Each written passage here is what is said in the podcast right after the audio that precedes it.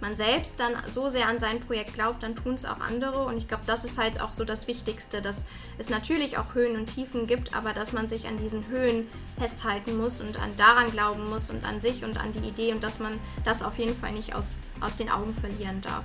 Also das läuft dann halt auch immer abends nach der Arbeit ähm, oder am Wochenende sehr viel im Urlaub und äh, ja, immer, immer recherchieren. Deswegen ist es gut, dass man da so viel Spaß dran hat, weil ich glaube, dann fällt es einem auch einfach viel leichter.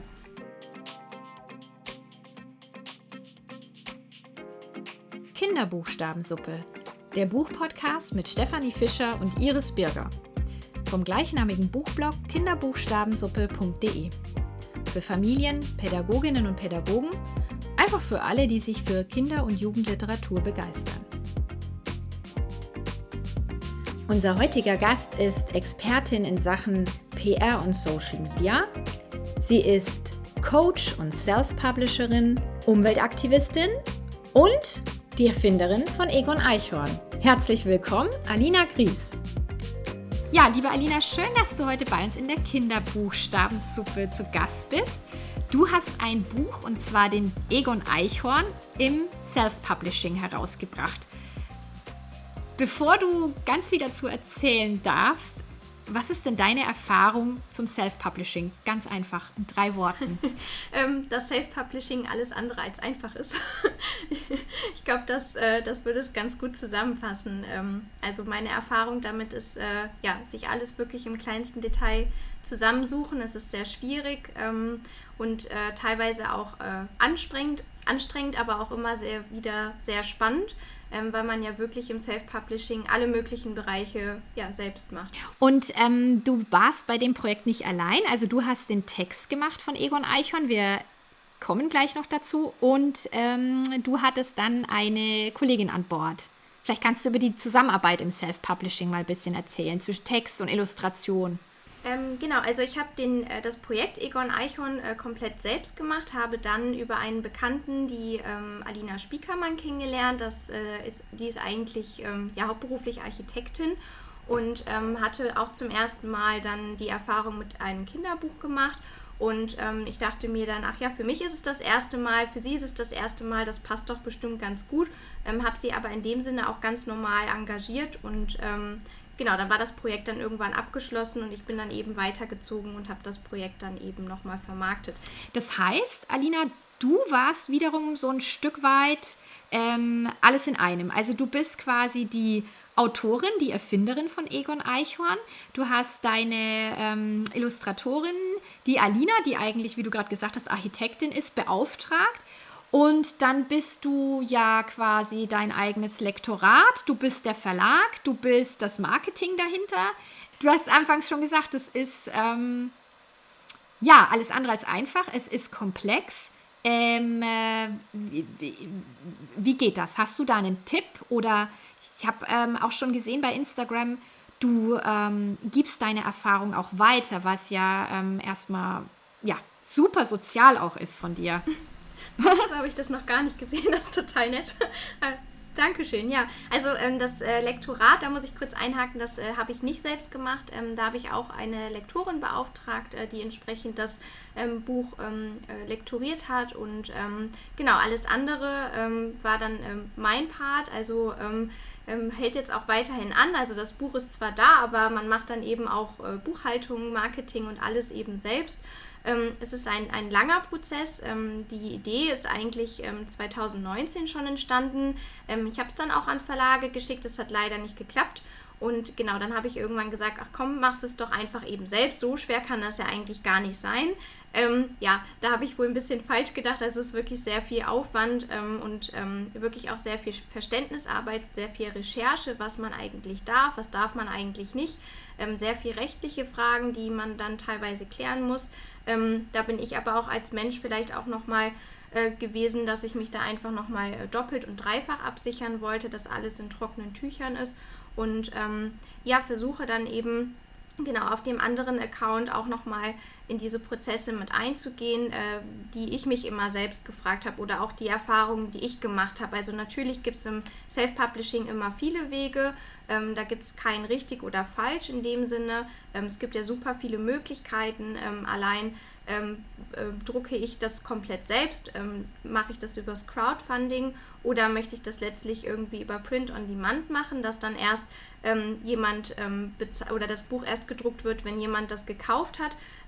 Dass dass da so viele Möglichkeiten gibt, da nehme ich dann eben nur auf dem Weg, den ich gegangen bin, aber versuche eben auch äh, die Erfahrungswerte von den Autoren, Kolleginnen ähm, einfach auch mitzugeben, weil ähm, ja die Community einfach total groß ist. Ich bin auch super dankbar, da überhaupt so ein bisschen ja, ähm, aufgenommen worden zu sein, weil ähm, so ganz alleine äh, schafft man es dann doch nicht und es ist einfach super wertvoll, ähm, andere immer wieder fragen zu können, wie hast du das denn gemacht oder hast du einen Tipp für mich oder kennst du jemanden, der, ähm, da ist es einfach super, in diesen Austausch zu gehen. Ich glaube, das ist auch nochmal super wichtig im Self-Publishing, dieses Netzwerken und äh, andere Autoren auch einfach.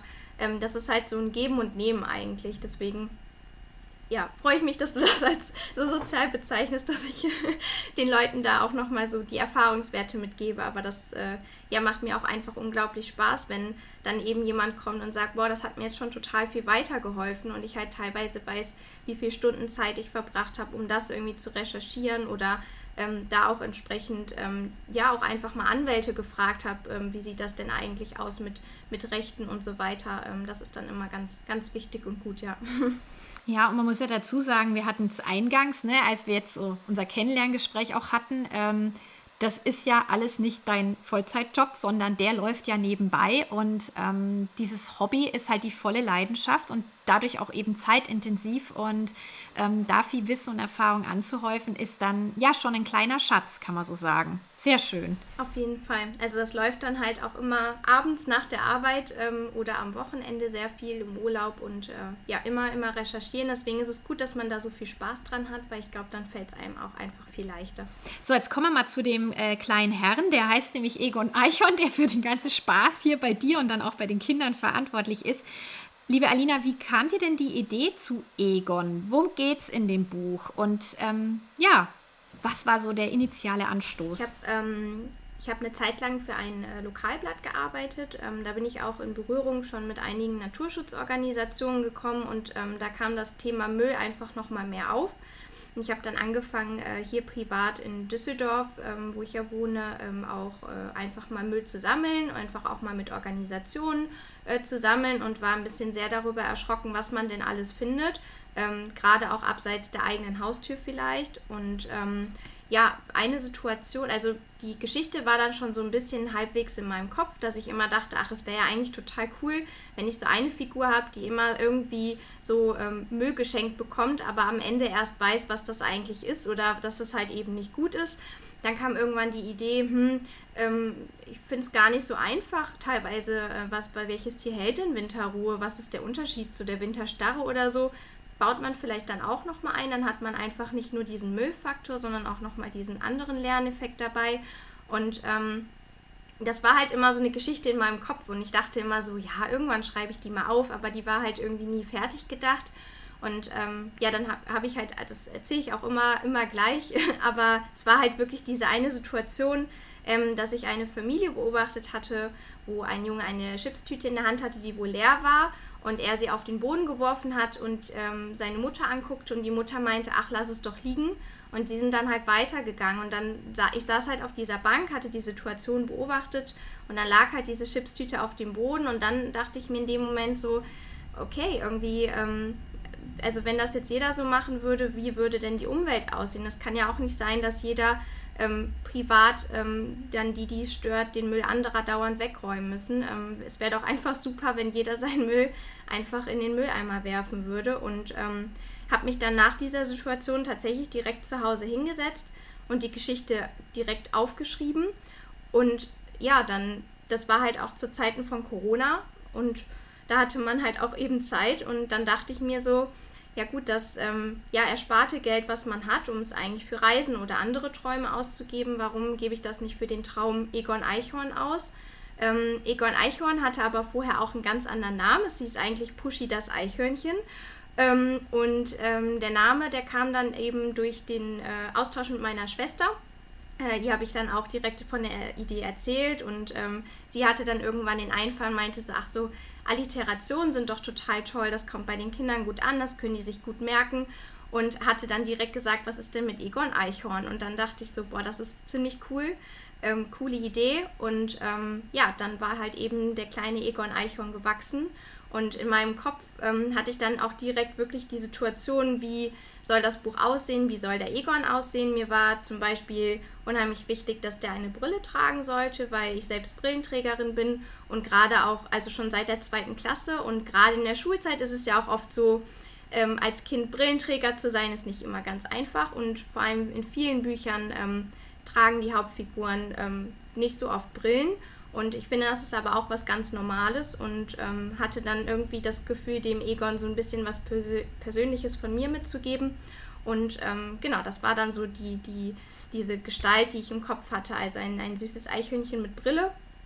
Und ähm, ja, dadurch, dass ich aber leider nicht malen kann, also wirklich so gar nicht, ähm, genau, habe ich mich dann eben auf die Suche nach einer Illustratorin bzw. einem Illustrator ähm, begeben hatte, ähm, dann auch geschaut, wie findet man denn überhaupt jemanden. Also äh, jetzt habe ich hier die Geschichte ähm, schön auf Word geschrieben, ähm, aber wie finde ich denn überhaupt einen Illustrator und, und wie bekomme ich das aus dieser Datei dann irgendwie raus? Und ähm, genau, hatte dann auch, äh, auch äh, andere Illustratoren noch angeschrieben, war aber dann eben mit der ähm, Alina auch sehr glücklich darüber, weil sie, ich hatte ihr von der Idee erzählt, äh, sie war total begeistert, hat mir einfach einen Entwurf geschickt, noch am selben Abend. Dann war ich total begeistert und habe gesagt, ja klasse, das ist der Egon, der in meinem Kopf war. Du hast äh, wirklich, als hättest du Gedanken lesen können, das so aufs Papier gebracht. Und ja, so, das ist so die Entstehungsgeschichte von, von Egon Eichhorn. Also wirklich auch über einen langen Prozess. Also ähm, ich habe dann erst, ähm, also 2019 hatte ich die Geschichte, wie gesagt,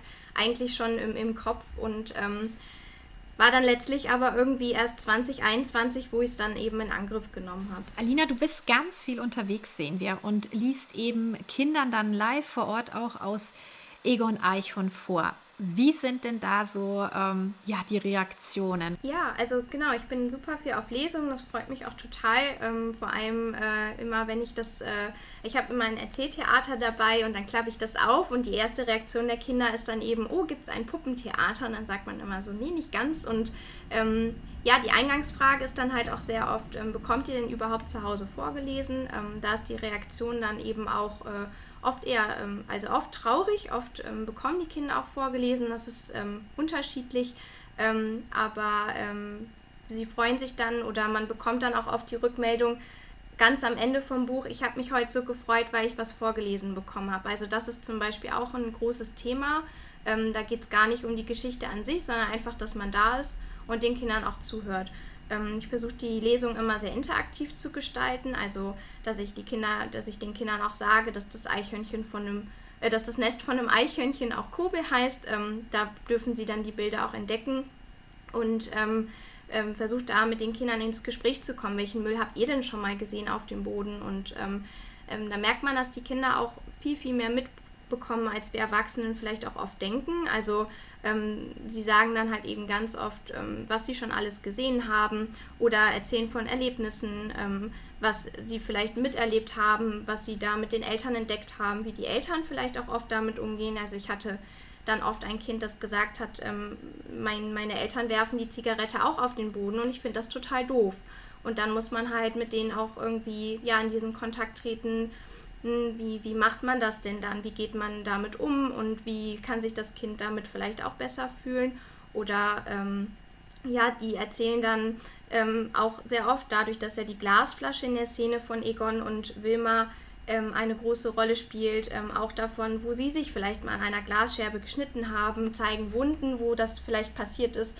Und ähm, dann fragt man eben auch, ähm, tut das denn weh? Ja, das tut weh. Und dann bekommen sie halt eben auch diese Nähe ähm, dass das gut ist, dass sie wissen, dass das weh tut und dass es halt nicht gut ist, aber die Tiere wissen es eben nicht und da ist dann eben oft diese, diese Kombination, ähm, dass die Kinder gerade auch sehr empathisch und sehr emotionsvoll sind. Ähm, ich habe auch oft gehabt, dass ähm, die Szene, wo der Egon ähm, ganz frierend und hungrig äh, durch den Wald läuft und ähm, eben die letzte Frage, wie soll ich denn so den Winter überstehen, dass die Kinder dann auch mit großen Augen gucken und sagen, das, das ist nur die Schuld der Menschen. Warum werfen sie den Müll denn ein, auf den Boden? Das, das geht doch gar nicht. Also das ist doch eigentlich total einfach. Und ähm, also man hat oft das Gefühl, ähm, dass es nicht nur eine reine Geschichte ist, die man vorliest, sondern die macht auch was mit den Kindern.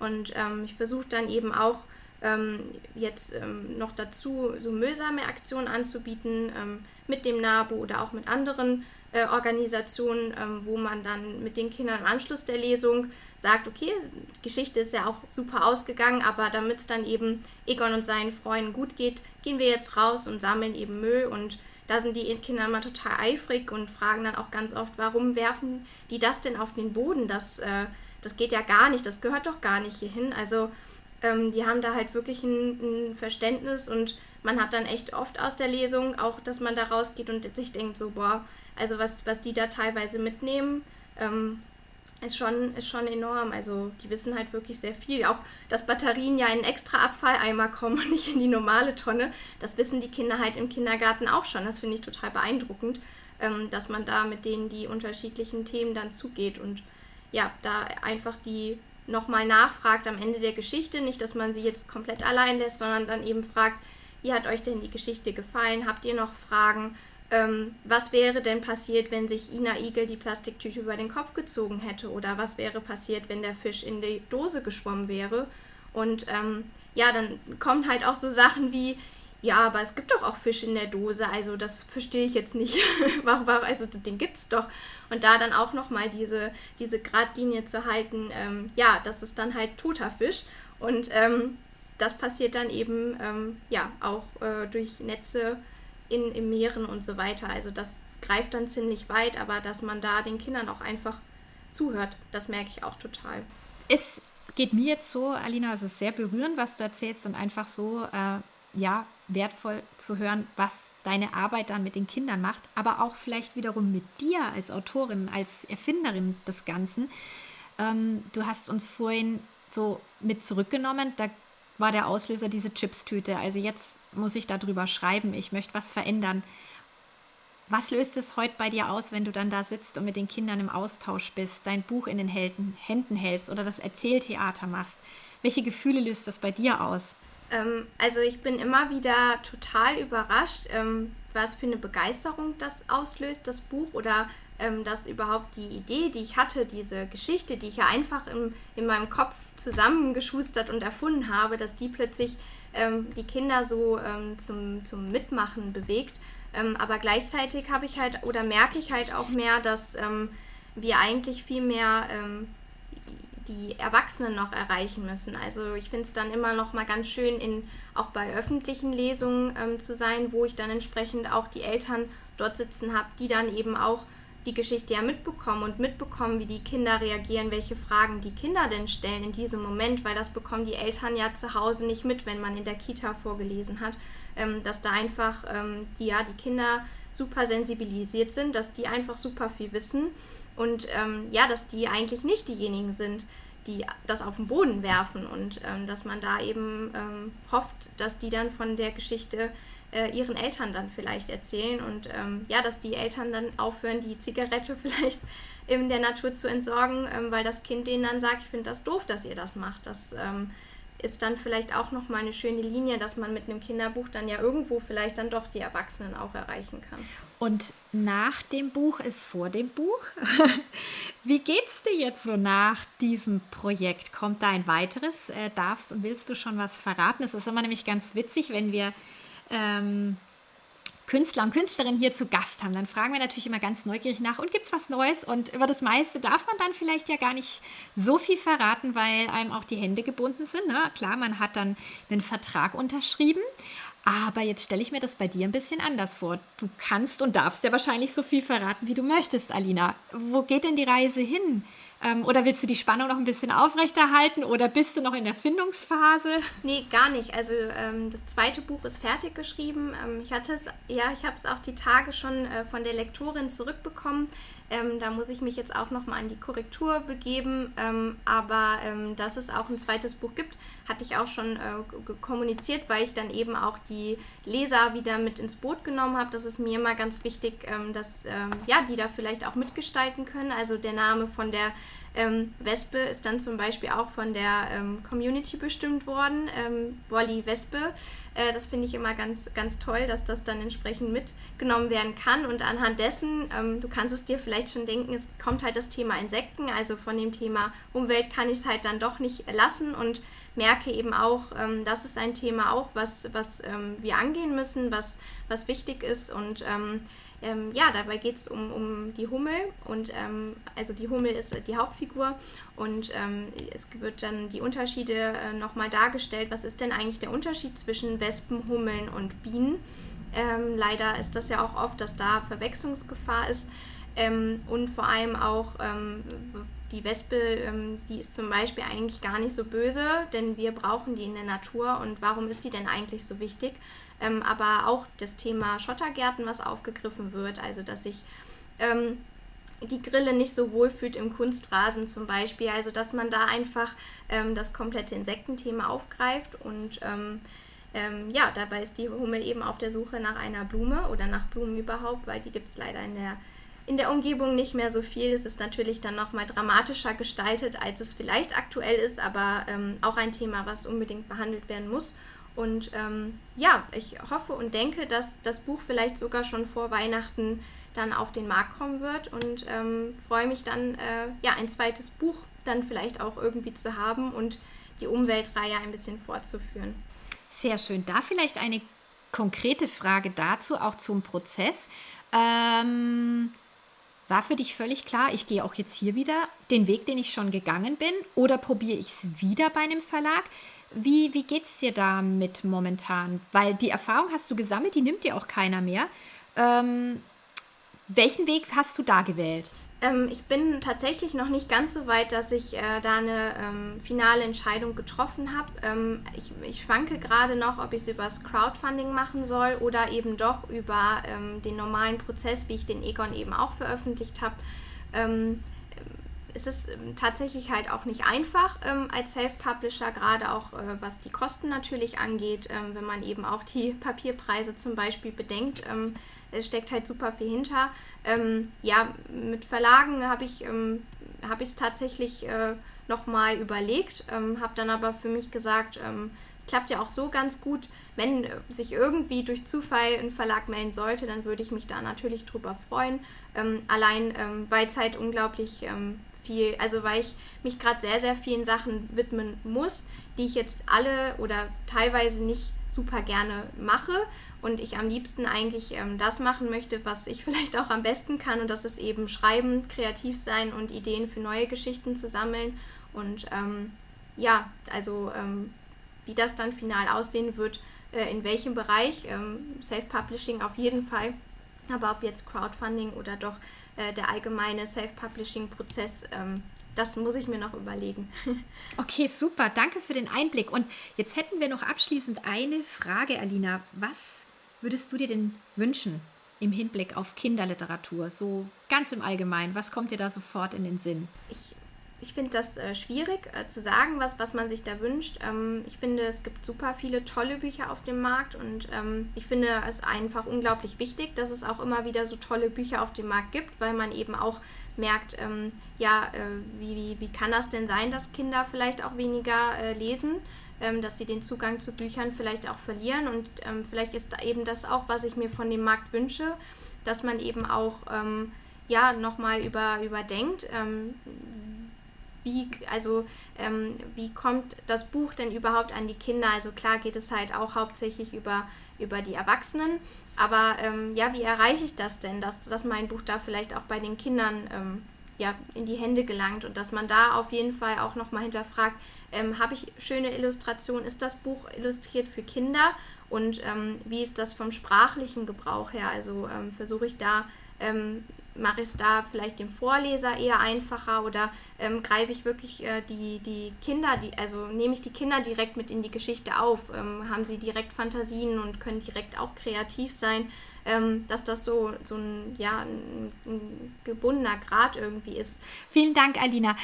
Ist sonst noch irgendwas offen geblieben? Möchtest du noch irgendwas mitgeben? Vielleicht auch an die, an die Autoren selbst, die im Self-Publishing-Prozess ähm, sind oder die kurz davor sind, ähm, dass äh, es mir auch immer geholfen hat, an den eigenen Traum komplett zu glauben. Also ich habe am Anfang auch ähm, einfach nur daran gedacht und geglaubt, dass die Idee, die ich habe, dann einfach gut wird und habe mich deswegen auch äh, ja so da reingekniet und ähm, ja so viel Zeit und Arbeit investiert, dass eben der Egon auch viele Kinder erreicht. Und ich denke, wenn man selbst dann so sehr an sein Projekt glaubt, dann tun es auch andere. Und ich glaube, das ist halt auch so das Wichtigste, dass es natürlich auch Höhen und Tiefen gibt, aber dass man sich an diesen Höhen festhalten muss und an daran glauben muss und an sich und an die Idee und dass man das auf jeden Fall nicht aus, aus den Augen verlieren darf. Nun sind wir am Ende der Sendung angekommen. Alle Links und Infos zur heutigen sowie auch allen bisherigen Folgen findet ihr unter kinderbuchstabensuppe.de. Wir freuen uns über ein Abo, Feedback und natürlich besonders darüber, wenn ihr unsere Buchtipps weitergebt. Danke, alles Gute und bis bald!